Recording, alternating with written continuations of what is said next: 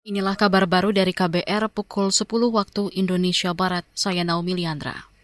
Presiden Joko Widodo hari ini akan menyerahkan bantuan kepada penerima manfaat di Pasar Baturiti Kabupaten Tabanan, Bali.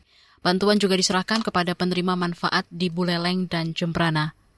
Selain menyerahkan bantuan, Presiden Jokowi juga akan meresmikan sejumlah proyek infrastruktur di sana – yakni Jalan Batas Kota Singaraja, Mengwitani, Bendungan Tamblang hingga penataan kawasan mangrove Tahura Ngurah Rai di Bali.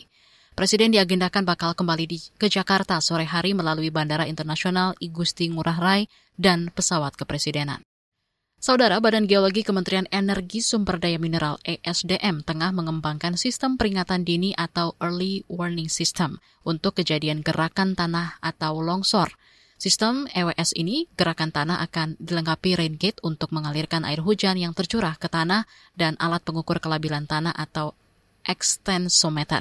Menurut pelaksana tugas Kepala Badan Geologi Kementerian ESDM Muhammad Wafid, sistem ini penting untuk penelitian dan meminimalisir korban jiwa saat bencana terjadi. Uh, kalau dari sisi mitigasi kita juga berpengaruh ya. Kita bisa melihat pergerakan itu. Kira-kira pergerakan itu dihubungkan dengan musim hujan seperti apa? Dihubungkan dengan adanya gempa di sekitarnya seperti apa? Itu sangat penting gitu ya. Jadi lingkungan sekitar itu kejadiannya seperti apa yang mengakibatkan apa di situ terkait dengan gerakan tanah umpamanya. Jadi itu penting sekali. Sepanjang 2022 terjadi lebih dari 1000 gerakan tanah dengan jumlah korban jiwa 200-an orang dan lebih dari 2000 bangunan rusak.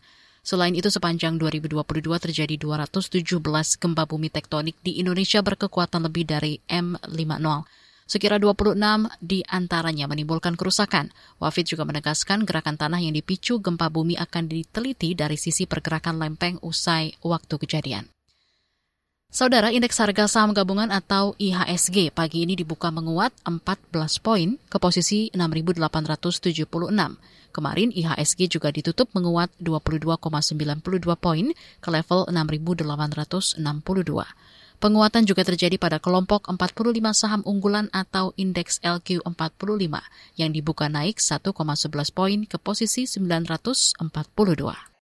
Saudara, demikian kabar baru KBR. Saya Naomi Liandra.